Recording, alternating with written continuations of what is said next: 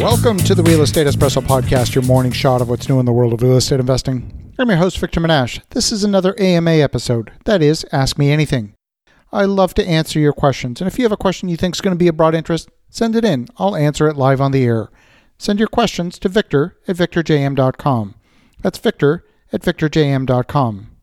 David from West Virginia asks Nothing is selling here in the coal fields of West Virginia. However, the rental market's really good. My question is knowing I can buy cheap and rent with long term goal being to eventually sell, is there a reachable goal with our real estate market? Well, David, this is a great question. My heart goes out to the communities where the main industry is shrinking. The fact is, real estate follows any other free market, and it's got to adhere to the laws of supply and demand. Communities connected to coal mining are shrinking because employment is shrinking. For better for worse, Coal has earned a reputation of being a dirty fuel, and many jurisdictions have made the decision to eliminate coal burning for environmental reasons. Some of that reputation is well deserved, some not. There are some clean coal technologies under development and undergoing trials with the Department of Energy. If those trials are successful, it's possible we may see a resurgence of coal as a viable fuel for power generation. I doubt we'll see power plants convert back from natural gas to coal anytime soon, but it might enable some domestic power plants to extend their operating life. And in particular, there are numerous plants in other parts of the world that may want to purchase American coal or license clean American coal technology. In my opinion, it would take something like a resurgence of coal in order for me to consider investing in an area where there's a dominant industry like coal mining. My recommendation is that you monitor the situation closely on the various Department of Energy clean coal trials and once they become mainstream, you might consider investing in these areas, but only once there's a clear pathway to new employment. If you stay ahead of the curve and you're among the first to invest back in the area, you'll be a genius.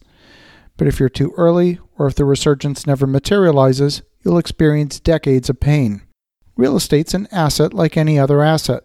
It's like gold or baseball cards or crude oil. Its value is subject to the laws of supply and demand. If there's excess supply, then prices fall, and if there's excess demand, then prices rise. In order for me to invest, there has to be population growth and jobs growth. If the jobs are disappearing, you're trying to sell a product to somebody with no money. If they have no money, it's not clear why you'd go out of your way to do business with someone who has no money. There might be a social benefit to doing so, or maybe a humanitarian benefit. Uh, those are all great things.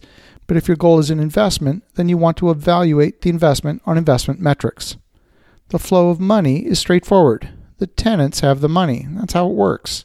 The money flows from the tenants to the landlord at the start of each month, and over time, they help the landlord pay for the property. In exchange, you take the financial risk of buying the property and borrowing the money from the future, along with the personal guarantees and collateral to protect the lender's position in the property. But if the tenants don't have the money to start with, then the whole system breaks down. You wouldn't sell a chocolate bar to someone who's broke. You wouldn't open a car dealership and start selling cars to people who have no money. And you wouldn't open a restaurant in an area where population is shrinking, because you're guaranteed to have fewer customers a year from now than you have today. There's numerous examples of shrinking markets. Detroit is the poster child for shrinking cities in the United States. Its population in the 1970s was about 1.4 million, and today it has less than 700,000. There's a reason why you can buy a house in Detroit for under $20,000. Rents of 800 a month might make sense for the tenant and maybe for a low-cost house, but they barely cover the maintenance cost. There's no way to justify new construction in a market that's dramatically oversupplied. Yes, there have been some deep pocketed investors that have invested heavily in new construction in order to try and rejuvenate the city. But at the end of the day, the investment needs to be recovered. And the path to recovering the investment's the same. The tenants have the money, and if they don't have the money, I don't understand how it works. The problem with buying with the intent of selling in the distant future is that you don't know if there are going to be buyers. If there are no buyers, then prices fall. It's the exact same situation as Detroit, albeit on a smaller scale.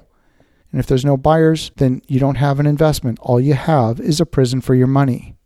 Keep a close eye on whether clean coal projects get adopted and whether it's going to drive a resurgence in coal mining. I want to thank you, David, for a great question. As you think about that, have an awesome rest of your day. Go make some great things happen. We'll talk to you again tomorrow.